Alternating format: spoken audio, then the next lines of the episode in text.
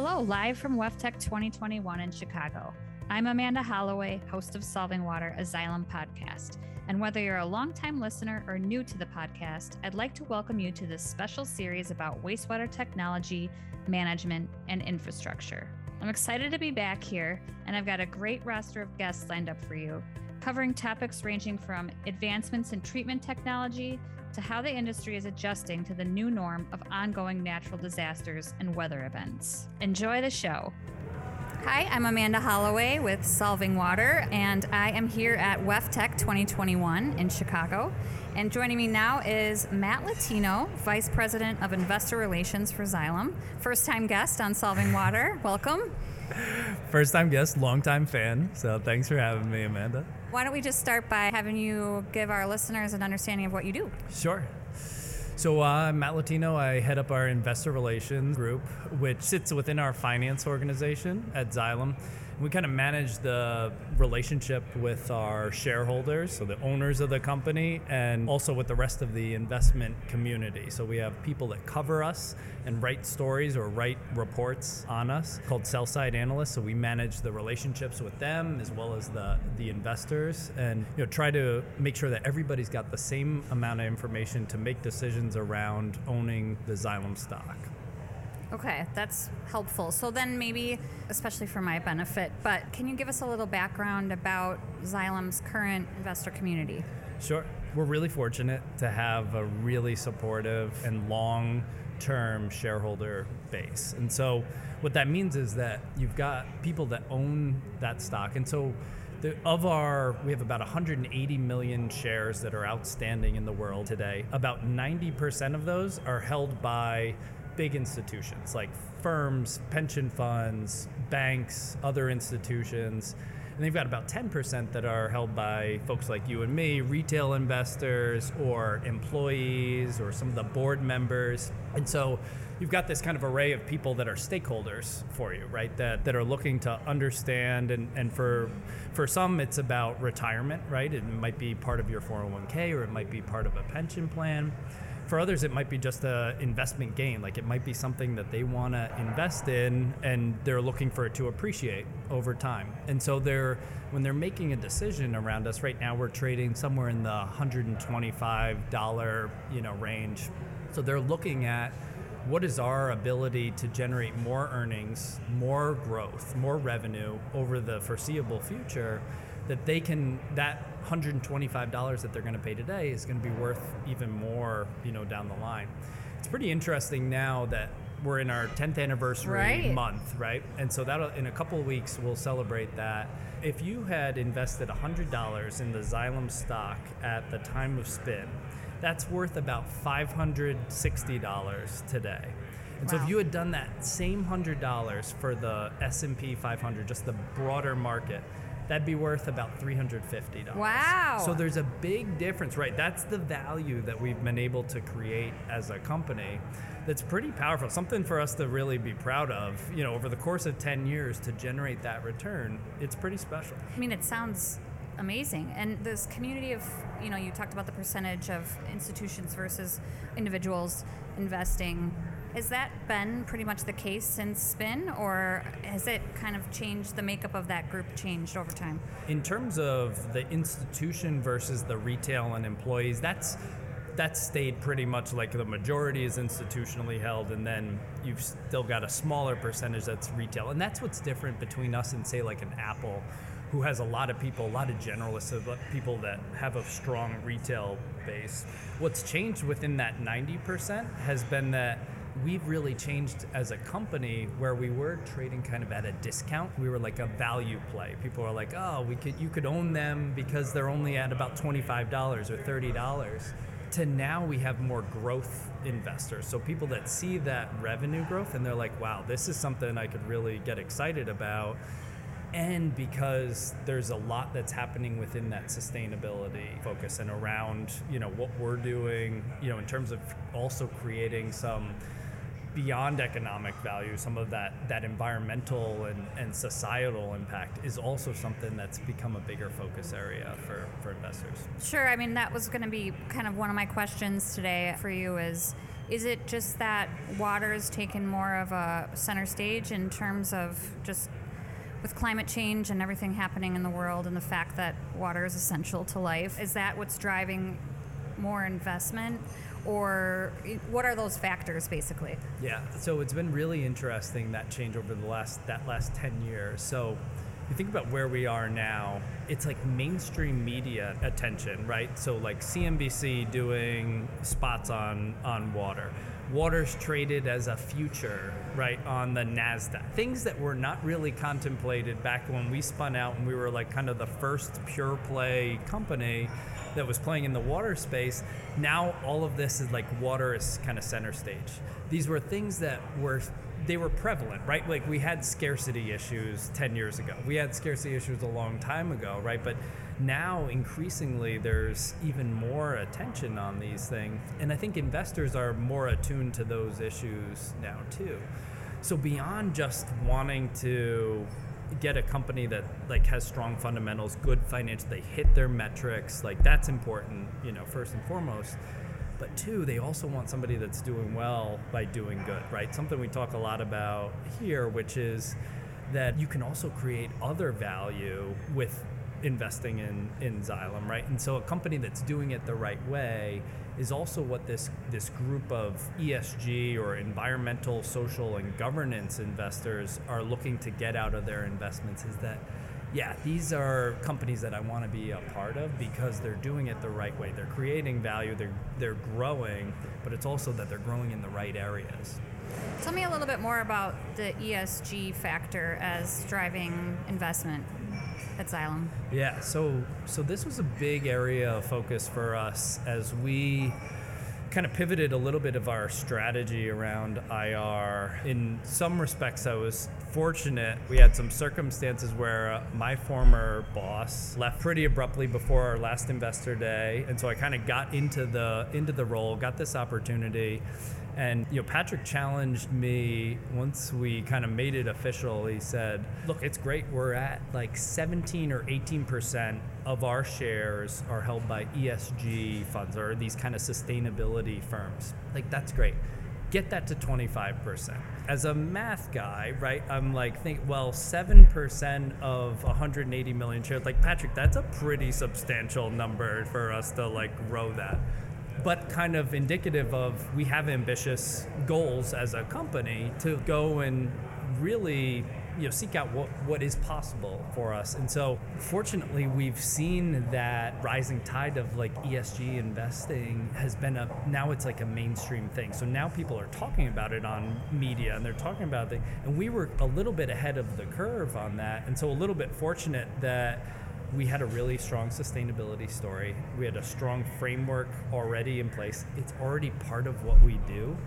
So it's not like it's something that some of the ESG investors will say, well, there's ESG where people are doing it and it's kind of like it's nice glossy pictures in a sustainability report. And there's others who are like really living it and like you guys fall into that latter bucket. And so we've been able to go from what was about 14%, I think, in like 2015 when ESG was first kind of like taking shape we were then at about 17 or 18 percent, like I said, in about 2017. Now we think we're upwards of about 40 percent. Wow. So it's a, been a massive run, and the reason why that's been important for us has been in the course of the last couple of years, you know, we've been going through a lot of change as a company. And so the digital side in particular is an area where adoption isn't happening in a straight line, right? It's not just, even though it makes a ton of sense, right? And we could put all these things in front of investors and they'd be like, why isn't everybody signing up for these right now? It does take time and a gradual uh, pace of adoption in order to get those things in place.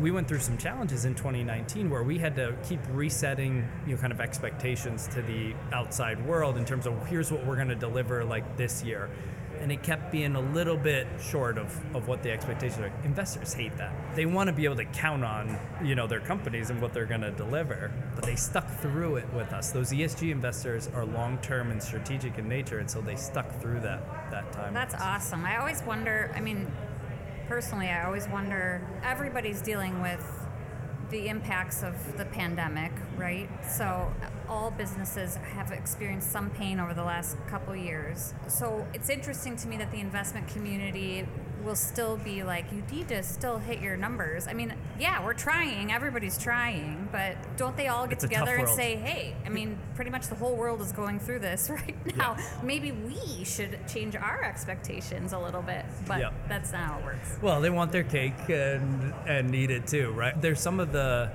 the toughest graders that we probably have as as stakeholders, right? Because they will be tough on us. They will have tough conversations with us about this. I think that one of the special things that we saw through the course of this was that even though they would kind of provocatively ask us about things or they'd push us on certain topics about where we were going or how how quickly can we get there right? The we love the vision but like what about the execution to get there?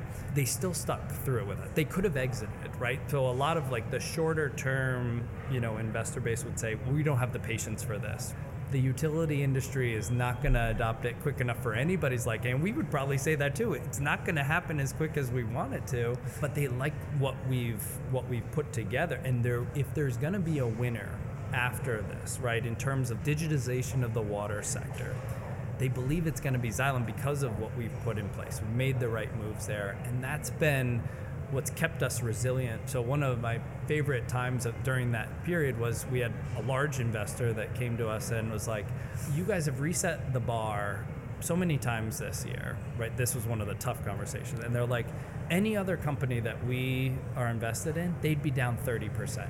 You guys are up 25."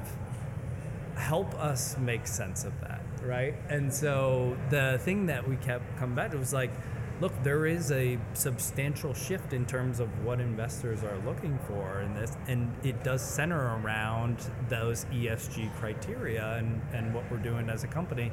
And it's made a difference in terms of what you have with a base that you can really rely on. Now you still got to deliver to them because they don't have patience forever for you to like keep resetting the bar. But as long as you set out a good strategy there, they're very supportive of what you're doing. That's awesome. So we just had Investor Day recently, which congratulations, what a wonderful event. But we had some really cool announcements as part of that and you know just kind of building on this discussion on ESG. Can you talk about that for our listeners? I think you know investor days are an important time for us to give a long-term strategic update, and we only do them periodically. So this was one that had been long time in the making. You know, typically we do these every every other year, and now this one had been about four years since our last one. So investors are looking for those long-term financial updates, right? So like, what's your framework that you believe you can hit over the next several years? But we also, I think, being that we were we have been looked at you know, much more as a sustainability you know company and holding for for a lot of investors we felt like it was also the right time for us to come out with a net zero commitment and talk a little bit about that as well because sustainability isn't just like another part of a strategy or it's like this parallel thing it's deeply embedded there. So when you look at the speakers we very intentionally had all of the speakers that that talked on investor day all talked about here's how an example of an impact that my business is doing right? So matthew pine talking about it in applied water systems right? Hayati talking about it in water infrastructure. Colin talking about it in mcs very different technologies, but all driving at an impact with sustainability. So sustainability came through loud and clear to people as a as a key theme, and net zero was a nice commitment that investors have been kind of pushing companies towards. For us, we already had that framework that was already you know well in place, and we get a lot of kudos for that. But making that commitment was also a substantial move because you've seen it, especially in Europe, where they're committed to driving a lot of their greenhouse gas emissions and other you know kind of next tier of sustainability. They're already Right, there, like and that's going to neutral. come. Yeah, exactly. exactly. Yep. So, just to be specific, in case you didn't catch Investor Day, what is the actual net zero goal? Yeah, so we committed to being net zero before 2050. And so we think we'll do it much sooner than that, right? But there's a lot that you have to think about from a you know we've got a pretty good handle on our own emissions and you know how what our own impact is, even our suppliers too. But then as you go beyond that, right into the next scope, it's a little bit harder to track and to get everybody kind of swimming in the same, you know, direction there. And so more for us to do, but the commitment was really what's important because you saw how serious we are about about getting there. That's an important piece that it's not greenwashing when we do it right it's not just the nice glossy sustainability report it's actual metrics it's actual things that you guys are driving at with customers that makes a difference to them and to and to us, to all of us. So that was exciting. I think the other thing with Investor Day that uh, came out was the digital piece, right? Something that we talk a lot about, you know, within the company, but certainly in the in the series here, right? Of how we think about digital, which is beyond just all these software technologies that are really interesting and kind of sexy, you know, what we've added to the portfolio but it's like the pumps that have integrated technology. It's sensor technology or analytics equipment that have you know can feed back through a communication protocol. All of these things are also digital. There's a wide spectrum there. And right now the the portfolio is at about 35% of the business that's uh, that's digital. We'd call digital. And we're with a goal to go to 50% or higher by 2025 wow. That's great. Yeah um, what about corporate social responsibility? Where, where does that factor into what you do? So it's it's certainly become a bigger portion now. I think a few years ago, like even when I started in the role, there was always a um, kind of aspect of this that was kind of there and like kind of a feel good. I remember we had a large investor that when we would do our annual outreach with them and just catch up on all these things that were governance related or sustainability, they'd be like, Great, tell us more stories about how you're solving water for kids in Africa, right? And like it went from that one year to then the next year, we thought it was going to be like that conversation again. And they were like, Okay, great. We'll stop you right here. We have an office that we've set up in London now that's going to have more questions for you. It's a much, you know, more significant piece of what we're looking at. And that was kind of eye-opening for us to see like this movement is happening and it's happening with even the big institutional investors like this is important and it's coming. And so we've got even more so you've got to raise the bar on, you know, our messaging, our goals, all the things that we're striving to do we've got to execute on those. What about like attracting talent and retaining great employees, right? Because the thing we talk about often is not just our solutions, but our people, the expertise that we have. I mean, it's just unparalleled. Does that play a factor in what you what you do in investor relations? Yeah, so it does it, a little bit of it t- dovetails into another area that I'm fortunate to have responsibility over. So we have a finance leadership development program, kind of similar to our engineering leadership development program, and operations leadership development program and some other LDPs that I'm sure are out there, you know, with the company. But we've started this group where they rotate through a year-long rotation in different finance functions, and so fortunate to have one that's been with us for the last year. He's been incredible. Help was instrumental. Mike Pilla, he was instrumental in helping us get through Investor Day. This is the second year out of college a lot of that recruiting, like when we go out to campuses to talk about that program, the kids already know about Xylem. Like we're already a household name for them because of the sustainability piece, or because we're going to put on a watermark event, or we're going to put on some other, you know, kind of volunteer element with with the university and it actually matters to them. Like they actually get really excited and really psyched up to do it, and they're choosing to come to Xylem over maybe some other large firms, great places to work, probably even higher salaries because they actually want to go somewhere that's like making a difference which i don't know maybe when we were coming out of college like i don't know that we would have thought about that like right, it that exactly, way. exactly but they're thinking like that's kind of the that's exciting thing to me that like, it's making a difference in terms of who we're getting and keeping you know here. And so i think thinking always thinking about you know that aspect, how we take care of our employees. I know it's like a core piece too of our sustainability framework, but it's really important. It makes a difference. It's awesome. So I'm sure in this recent Investor Day was probably one of your highlights, just based on all the wonderful things you've shared with us today. But what is one of the most rewarding experiences you've had in this role to date?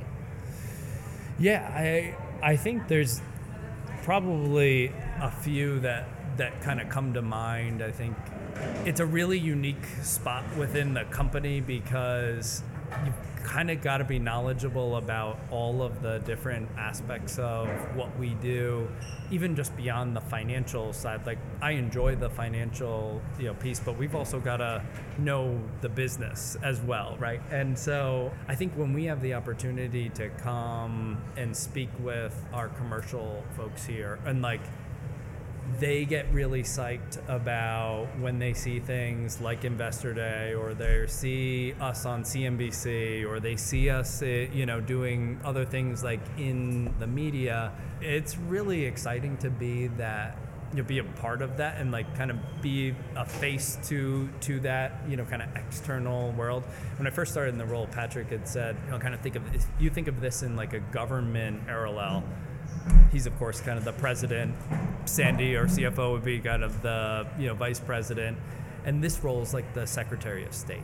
So like a lot of times they can't go out and meet with folks. They can't answer all the questions, nor do they really want to, right? Right. And so this is like the opportunity to actually interact and get the our story, which is so powerful in a lot of areas. But you can actually be that voice for a lot of our people who are like on the front lines doing like a bunch of really tremendous things, but don't necessarily always get the accolades. So when you can talk about things like what we've done in South Bend or Columbus, right, or what we've done in San Diego with like with water reuse, or somewhere else in the UK or in China, like you get the opportunity to highlight for those teams all of the good work they done, and it's powerful, you know, both for the investor to hear it, but also then for our teams to like feel appreciated. I think too that like it's recognized and it's important even to the investment community. So it sounds like this is like a, a highlight of of your job is getting to interact with people as much as it is the math piece, right? Yeah. So how did the last couple years go for you? How do you do IR virtually? What were some of those challenges? I mean, I can't even imagine. Yeah, I think like a lot of us, I lived on Zoom and the phone for you know the better part of the last year and a half. It was different in a lot of ways with investors. Fortunately, with a lot of them, we had built relationships before that, so it was kind of like keeping your friendship or your colleagueship consistent through through the course of that but it wasn't it wasn't easy um, because it requires a little bit of effort of like following up and making sure that we are connecting and you know making sure we're getting you know some of those times you know together otherwise it quickly kind of everybody's in their own silos doing their own thing in the middle of a pandemic just trying to like get through this day right? Get through the next day. And so it, it was it changed a little bit of how we do things because a lot of times like even like at a show like this we're just starting to get a few investors that coming back and they come to learn and do booth tours and other things. It's hard to do that virtually. You don't get a WEFTEC experience by doing a zoom call right, Right. you don't get a facility tour right of morton grove by like having someone come around with an ipad and walking through like you know john Surmay's areas Yeah. uh, you know there. so it was tough to get a lot of those things that i really think are important and valuable for investors to like actually learn our business we weren't able to do. So then you're there like thinking about well what are other media what other ways can we get this get this across? And so even in like investor day we brought in a customer panel. And so al did this phenomenal job with five virtual customers right? And we cut up this you know interview five different interviews. And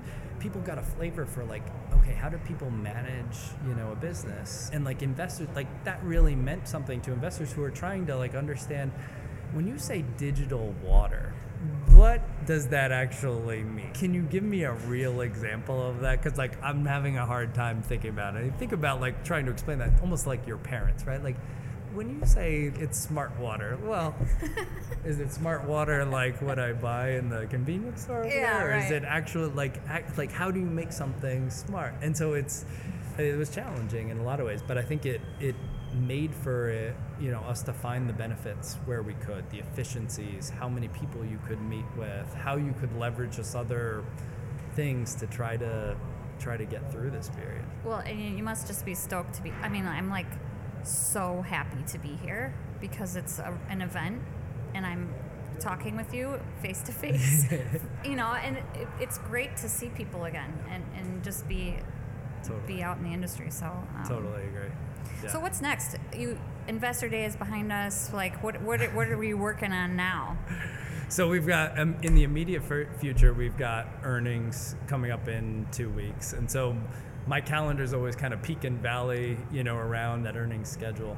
After we get through that, we always kind of view those type events, even ideally Investor Day, if it wasn't like right at the end of our quarter, we use those as reasons to go talk to investors, right? Go target, you know, hey, we know we might not be in your funds right now, we think we re- we might be a good fit for you. And so we're thinking about how we can go and, and achieve, you know, more on the you know foundation of what we just laid out that might be interesting to people that just haven't heard the story, you know, before. Unfortunately, that'll probably still be virtual in a virtual setting over the remainder of the year, but but it's kind of an exciting thing too to just you know get out there and, and tell the story. I'm kind of like you, like I thrive on the people, you know, interactions and the relationships that you can build. It's so hard to do that in a Zoom setting, you know, and this, na- you know, like when you can actually sit down at a table and talk about, you know, and answer questions, there's a lot more that people look to like sit down with Patrick or Sandy or any of our other leaders and like really like look in their eyes and like actually get to know them and get to know like how deeply and passionate everybody is about the company. And that like in person that's so much more effective. But we'll do For what we can. Yeah. Right. I mean, these Yeah. are the times. Yeah. So. That's right. So I just have one more question for you. This has been an awesome discussion, by the way. I'm so glad we got to do this. Me too. Um, I would love to have you back. But I ask this question of everybody that comes on Solving Water, and that is, what's the most important thing you've learned in the water business so far? I think one of the really unique things about this sector is that you actually don't ever stop learning. This this world that we live in, I find even with investors, we have to bite it off in chunks, right? And so unless maybe you're Al Cho who is so knowledgeable and knows more than I will ever grasp. When you get to interact with people and like start to learn, you know, even more about like what's possible. Here's what what are we doing? What are we seeing out there that's constantly changing too. But also all the different areas that we're playing in, it seems like an endless world of it. So for investors, we almost have to keep it simplified because there's so much good we could we could unpack here, but we've got to keep it to like a few of the things that are really impactful. But when you get to learn from you know some people like like a George Hawkins, right, who just passed by, or or from Al, you get uh, interactions from other people in the industry, or Austin, right? So Austin comes into the IR role, and she taught a lot of us in that corporate like finance group like what it is to actually sell on the front line, right? Like what actually matters. Here's how. Yeah, you guys talk about it like this, but in practice, this is actually how you know what happens. That's the type of stuff that I think is so fascinating to me. Is that it's just always evolving, it's always changing, and there's always more to learn within this industry, and that that kind of keeps you coming back for more, right? It's not this stale industry that is like, ah, it's kind of run of the mill, you know, kind of thing. Nothing. There's like so much happening here that it's almost too much to even, you know, bite off. Absolutely. I couldn't agree with you more. A huge reason why I'm so fortunate and happy to do these podcasts because I get to meet different people and everybody has a different response to what they've learned about the water business and like we just do so much. You can't even wrap your brain around it until you're like in it. So, awesome answer. Yeah. Cool. I, I agree. Good. Well, thanks for having me. This was this was fun to talk through those those items, and yeah, I'd love to come back and you know, yeah, let's again. let's have you Yeah. back in a few months, maybe early next year. Yeah, sounds, great. good. Thanks a lot, Matt. Thank you. Many thanks to our listeners for tuning in today. I hope you'll come back and join us for the next episode in the 2021 WEFTEC series. More information can be found at the link in today's show notes, and please contact me at amanda.holloway at xylem.com or via LinkedIn with questions, feedback, or to be a guest on Solving Water.